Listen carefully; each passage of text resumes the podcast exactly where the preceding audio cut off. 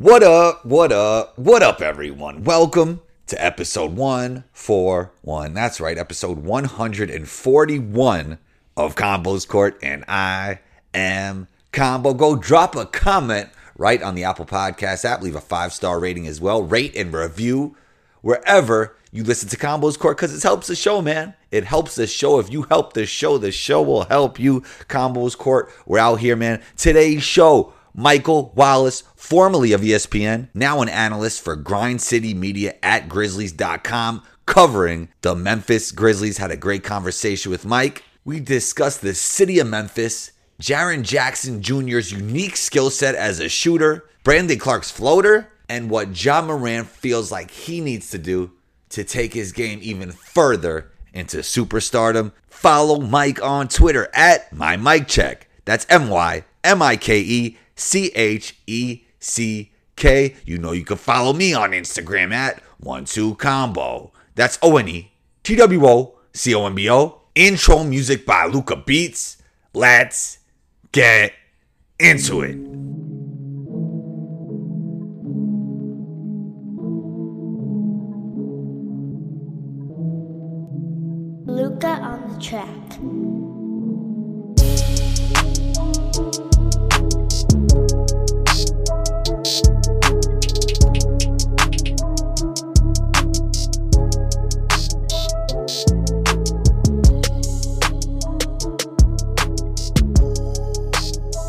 Mike Wallace, Grind City Media. Welcome to Combos Court, man. How you feeling?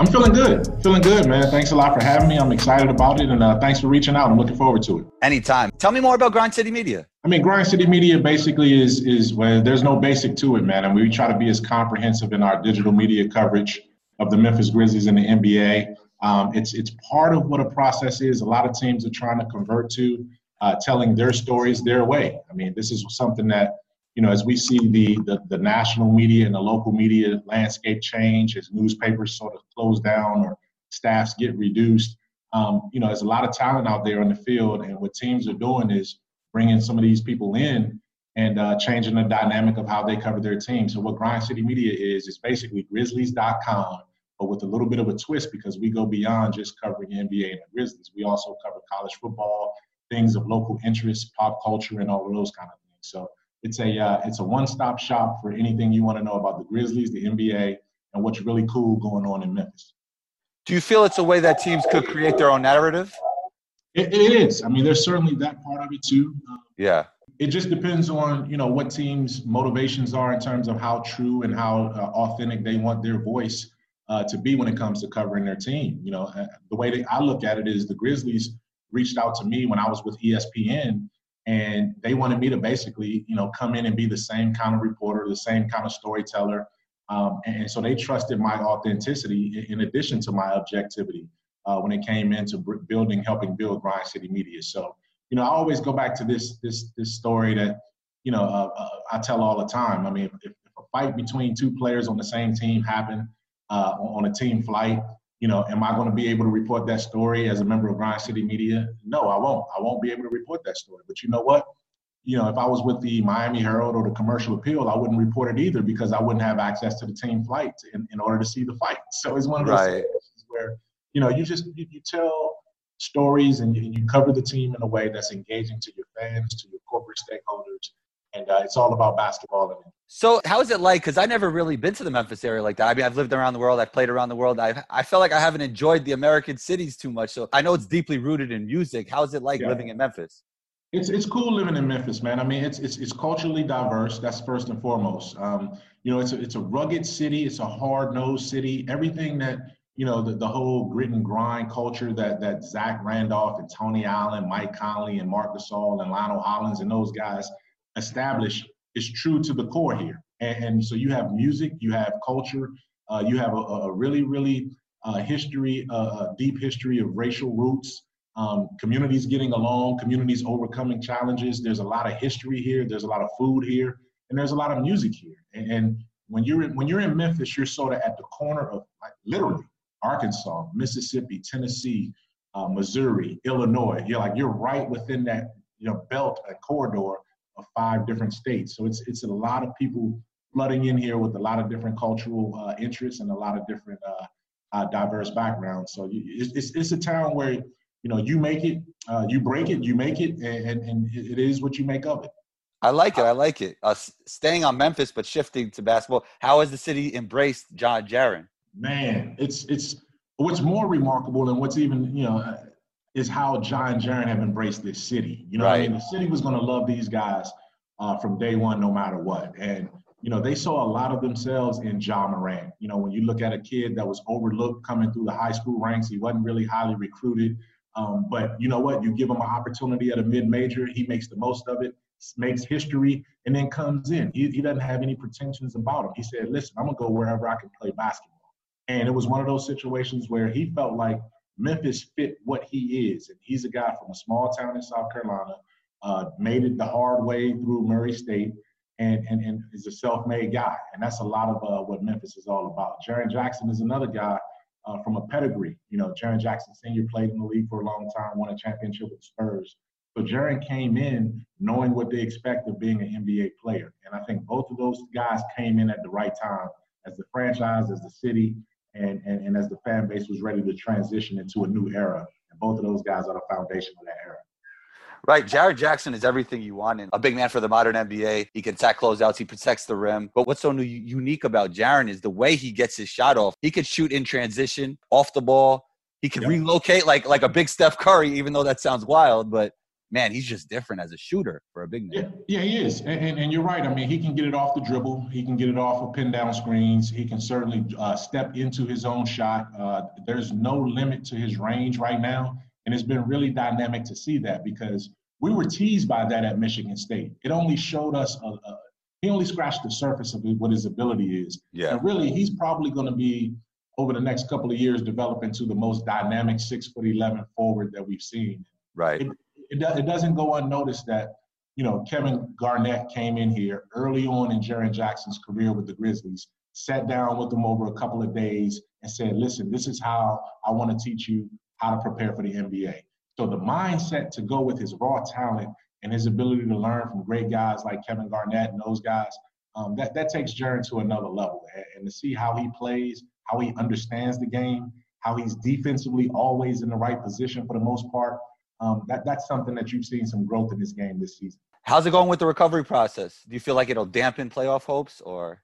I mean, the, both of those guys. We, you know, the Grizzlies announced uh, yesterday that Brandon Clarke and you know Jaren yeah. Jackson now are both out for at least the next two weeks and will be reevaluated in two weeks. It comes at a tough time. The Grizzlies are in the midst of the toughest strength of schedule closing stretch in the NBA right now, and uh, you know you got a three-game lead uh, for the eighth spot, but you also have teams that are experienced right behind you in Portland and San Antonio, and then you have a couple of young teams that are trying to figure out how good they can be in New Orleans and Sacramento right there as well. So it's one of those situations where, man, it's, it's not not ideal at all for the Grizzlies to be this hurt at this time of the season. But this is also a challenge that they're going to learn from. So no matter what happens between now and the rest of the season, uh, the Grizzlies feel like they've taken a positive step forward because they're going to be playing playoff intensity basketball even before the playoffs even get here. So that's just a continuation of that process. You mentioned Brandon. I think he has the best floater in the NBA, man. Well, when he's shooting uh, uh, 65% from the field, I mean, he's a top five field goal percentage shooter. He knows where he wants to get. It's that, uh, you know, right around that free throw line area. Um, he, he, he finds a way to get his open looks right there.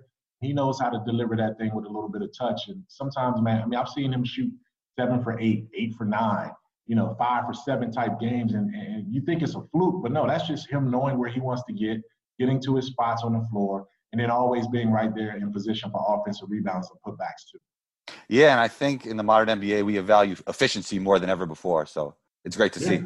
Yeah, yeah, we do, and, and it's key, especially when you know when you when you're talking about pace and possessions, and the Grizzlies and the NBA being about teams that are uh, being about playing styles that are going to increase the possessions up there beyond 103, 105 possessions a game.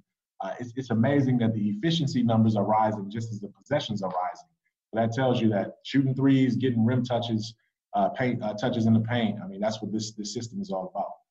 Let's shift the job, man. Uh, such a complete player, even solid three point numbers, which that was a concern for some, I guess. What do you feel Ja could work on to take his game even further into superstardom?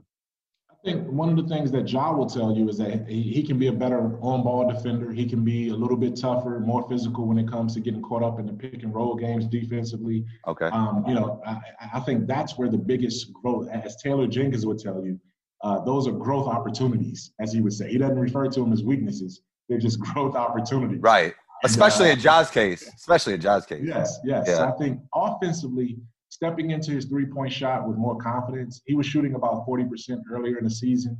Uh, that that percentage has dipped a little bit over the last couple of games, um, but he does have confidence in every aspect of his game. It's just a matter of look when he can't get all the way to the rim. We saw him make an adjustment early in the season and develop a floater game. The Grizzlies are one of the best teams and most efficient teams in the league at shooting floaters. Now Ja has to make the adjustment now too of being able to step into that three-point extended shot with some confidence. And once he does that, uh, become a better defender, then there's going to be no stopping this guy, and he's already difficult to stop right now. I know you might be biased with this question, but if you had one player to start a franchise around, who would it be? Ja or Trae Young? Ooh, ooh, that is Keep- tough. I- I- Keep you it grind what? city, man. no, no, no, no, no. You know what? You know what? And see, here, here's the thing, too, man. I mean, I, I'm Grind City, but at the end of the day, man, you know, I've only been in Grind City for four years. You know? Right, right, right. 40 years of my life, or at least 20 years of my life professionally, I was I was objective and I knew how to look at these things. Um, Right. it's a tough call because I think upside, John gives you more of a complete point Yes. guard, how you want to play, and I think he gives you more of that. Trae, if you're going to rely on him, it dep- you know what? To answer that question, I always say, who's my second pick? Like, where do you know who who can I? My second pick is going to determine who my first pick would be, who I can Right. get my second pick, and that's because if I needed scoring, then yes, I would go with Trae Young first and foremost. But if I needed a setup guy, a complete point guard who's going to set the table and be able to do everything, I would go Ja Morant first. So that's about as objective as I can make it. I, but at the end of the day, I probably would lean towards Ja over Trae. Yeah, both amazing. And just speaking more to Ja's game, for how athletic he is, the pace he plays at for his age is just incredible. Yeah, it is. It is. It is. And, and his ability to get up and down, his ability to get to the rim, his vision is what sets him apart. Like we know Trae Trae Young's uh, uh, shooting ability is is out of this world. Ja Morant's vision is every bit as out of this world in terms of how he can deliver a pass, how he sees a play develop before. Uh, you know, 80% of the players on the court sees that. So that's one of those talents. And then when you add his athleticism to it at that too, what I want to know from both of these guys is how durable they can be and how durable they can maintain themselves. That's going to be the key in terms of uh, who has the, the longest and most impactful career. But you can't go wrong with either one of those guys. I like the guy that's in Memphis. Right. Backtracking a little bit, what did you make of the Andre Iguodala situation in Memphis? I saw it from both sides, but I thought it would have been fun for Andre to get to play with Jaren and Ja and Brandon. But what did you make of it? I, what I made of it was, you know, hey, it was a business move on both Yeah. sides. It was one of those situations where, you know, the trade didn't happen to bring Andre in to be a vital piece of this franchise, from what I understand. And Andre didn't necessarily see this as a fit for him for where he was in his career. Andre Iguodala was con- contemplating retirement, um, you know, even midway through last season. So it's one of those situations where if he wanted to look at his career and, and playing it out with a team that was going to be a little bit more advanced, um, I, I understand that. So it wasn't any illusions that were uh, on either side when this trade was made. I also say this too when I'm asked about this. Look at how the Grizzlies dealt with Kyle Korver when they acquired him. They allowed him to move right on, and he ended up in a situation where he's in Milwaukee. Um, look at what happened with Dwight Howard. People forget Dwight Howard was part of the Memphis Grizzlies. They traded for him too. They allowed him to be released, and he moved on to the Lakers. And look at the comeback season that he's had. So it was just a matter of time before Iguodala and the Grizzlies were going to part ways in a way that was going to be beneficial to both sides. So all the other stuff that happened in between that, I think it was mostly posturing and mostly media dynamics too. But at the end of the day, I think both sides got what they wanted out of this situation. For sure, agreed. We just backtracked a little. So let's look forward. Uh, well, obviously, this season isn't even over yet. We don't know if they'll make the postseason, but what will Memphis be looking for in the offseason in terms of free agency, in terms of the draft, and everything else? Well, I mean, talking to uh, uh, Executive Vice President of Basketball Operations, Zach Kleiman, I mean, he, he met with the media right after the trade deadline. And he, he laid it out. He said, listen, we looked at uh, when we acquired, you know, he's saying we as the Grizzlies, when they acquired, you know, a guy like a Justice Winslow, they, they knew that that was going to take them out of big time free agency. Now, yes, they still have their mid level exception. Uh, they Yeah. still have a couple other pieces that they can move around and, and create some money, but they like the core that they have here of Ja, Jaren, Brandon Clarke, Justice Winslow, Jonas Valanciunas, and and uh, Tyus Jones. Those guys, that that six man core, seven man core, I think is going to be what this team builds around and tries to supplement from. And we'll see beyond that where other pieces fit in. Josh Jackson is a piece that's playing pretty well right now individually. How much of a fit is he going to be moving forward as a former number overall pick? We'll see. Um, uh, Kyle Anderson is a guy that's finding his way, even though he's starting right now. He has a couple more years on his contract too. So looking in the free agency, they're going to look probably for shooters. Uh, they locked up Dillon Brooks for an extension as well. So they're probably yes. shooters and another big coming off the bench to sort of bolster uh, with the front line. Yeah, and the and this draft coming up, it's a great complementary draft. A lot of players that can help a lot of teams. Well, this is a team, but I mean, they're in a situation now where their first round pick is going to be likely conveyed to Boston. So, okay, yeah, it's one of those deals where the Grizzlies probably won't get or fall into the top four, top six, uh, which means that pick gets conveyed, which was which will complete and culminate that trade that they made a couple years back, several years back to Jeff Green. Uh, I think it was 2015. So they owe Boston their first round pick this year, and it looks like it's going to convey. So whatever they do is going to be on the margins in terms of free agency, um, and then they're going to you know reload and relook up with this uh, rehook up with this quarter they have right now. So let's shift to college basketball. You're in Memphis, Mike. What did you learn about James Wiseman as a player and a person? Anything new from this college season, even though it was a short stint for him? Yeah, I, I mean, I didn't see much of of of, of uh, uh, of his season because obviously there wasn't much to see. Right. But Wiseman obviously was was a big headline, a big name around Memphis, and it's unfortunate that it didn't work out uh, the way that Penny, the way that Memphis or Wiseman anticipated it would. You know, it's it's tough uh, because again there was so much hype coming in with this team. There were Final Four, Elite Eight expectations. Wiseman, um, I still think will be a top three pick in the in the draft. When you're seven foot one with that kind of dynamic athleticism and the ability to shoot a little bit on the floor, uh, all of his measurables say that he's going to be a successful NBA player. So he's going to get to the ultimate place. It's just a matter of when you talk about where he is uh, uh, in terms of you know what Memphis could have done with him. That's the situation right there where you know I think some fans, and I'm only speaking from the fans' perspective from that standpoint, that they probably felt a lot of disappointment. But at the end of the day, uh, the Tigers are in a good spot. Um, you know, financially, the program is pretty strong right now and uh, they're, they're, they're led in the right way, and uh, hopefully they can keep building. Yeah, this is an interesting draft. There's no surefire number one pick yet. Who do you like as the best player in this year's NBA draft? Man, I wish I wish I could sh- share more on the draft. I, I, I, really I hadn't really seen enough, man. I wouldn't want to give you an uneducated guess. Right. And and and just being from the standpoint of of, of uh, indirectly and directly working with the NBA franchise, we're limited in terms of how much we can get into that in terms of uh, speculating. Uh, so that's a little bit of a tough spot too. But um, you know, I tell you what, man. After the season, if we want to go back and look at it and then do it from that standpoint, when they declare and different guys officially declare, I'd be definitely glad to talk to you about it at that. Point. Sounds good, Chris. Sounds good. Keep it grind city, man. But um, when Zion came on, into the league, I saw a little bit of Barkley, but now I realize there's no NBA player comparison for him. Um, what did you make of that first matchup between uh, Zion and, and LeBron? You know what? I, both it's funny because both of them are physical freaks of nature. I remember right. when LeBron came into the league. You're right. There's really we, we've spent so much time uh, trying to find comps for guys, and, yeah. and, and, a lot of times it's easy. You know what I mean? A lot of times these players make it easy, but every once in a while you get a guy that you just cannot find a physical comp for. It just doesn't. You know, I remember. You know, there was no physical comp for Yao Ming. There was no physical comp for Kevin Garnett, a, a, a big guy, long guy that can do as much as he could do uh, off the dribble and play like a guard. There was no physical comp for Allen Iverson with his explosive ability to get above the rim when he came in. So I think Zion fits right into that. And, and I think, you know, LeBron obviously, but, you know, it's, it's one of those situations where I, I saw a little bit of a passing of the torch. One of the things that impressed me was people asked Zion before that game, I think it was at shoot around the morning of the game. They asked him to talk about, you know, what it was like growing up, you know, seeing LeBron and now being on the verge of facing him for the first time. And Zion said, you know what, man, ask me this after the game. You know what I mean? I want to focus on what I need to do to win this game. Ask me about LeBron after the game. And I thought that that shows a, a level of maturity that you don't see in a lot of players coming into this league because a lot of these guys, you know, grew up idolizing their heroes and they want to say all these great things. But Zion, first and foremost, wanted to be a competitor first. And then he could say, you know what, let's talk about it after the competitive part of it is over with. And I, I respected that. For sure. And it's a level of honesty as well. He just kept it real kept it real. And, and, yeah. and but, but, a lot of times, you know, guys, uh, you know, a lot of these guys fall for it a little bit more. Um, you know, and, and, they talk about these guys and and going into the matchup, and you wonder how much of the competitive nature is there.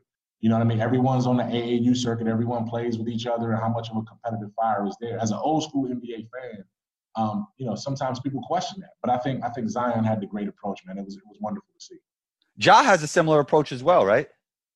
yes, absolutely. He'll tell you in a heartbeat, look, man, all of these great guys put on their shoes one at a time, just like I do. All of these guys, you know, have two two I mean, he he he basically mentally mitigates any advantage that someone may have over him with his his sheer will and his determination. And I think that chip on his shoulder is what allows him to get to peak Ja. And uh, you know, I was doing a podcast earlier, doing another show earlier, and they were like, "Is, is this going to serve him well? Is he showing a disrespect for the game?" And I say, "No, it's not a disrespect. I don't think Ja takes any of this stuff and looks at it personally. I think this is Ja trying to get to the best Ja he can be. So right. he, he, might say something about another player or, or it sounds dismissive. I think this is just him working his way into a lather so he can go out and rise his game and his mentality to the level he needs to get to be successful. Yeah, he's not from New York City, but I'm from New York City, and it sounds like a New York City mentality to me, man. he got it, man. He's got it. He'll, he'll tell you it's a South Carolina mentality, man. It's a job. Oh, okay. Okay. Shouts, shout, shouts to South Carolina. Mike Wallace, great stuff. A true professional. Thank you for coming on the show. And where can we find you? Hey, GrindCityMedia.com, Grizzlies.com, and uh, on Twitter and, and, and uh, Instagram at my Mike Check, M I K E C H E C K. Thanks a lot for having me, man. I appreciate it. Thanks, Mike. Talk soon. Thank you for listening to Combos Court, and big shouts to Mike for joining in. We appreciate you. Combo Nation, drop a comment right on your Apple Podcast app and smash down on that subscribe button if you haven't already. Can't wait to hear from you. Also, man, if you listen to this episode in its entirety, share it with a friend via social media or word of mouth. Tag me in it. I'll repost it, retweet it, all that good stuff. Speaking of Twitter, you can follow me on Twitter at Combos Court. Man, be on the lookout for episode one, four, two, combo out.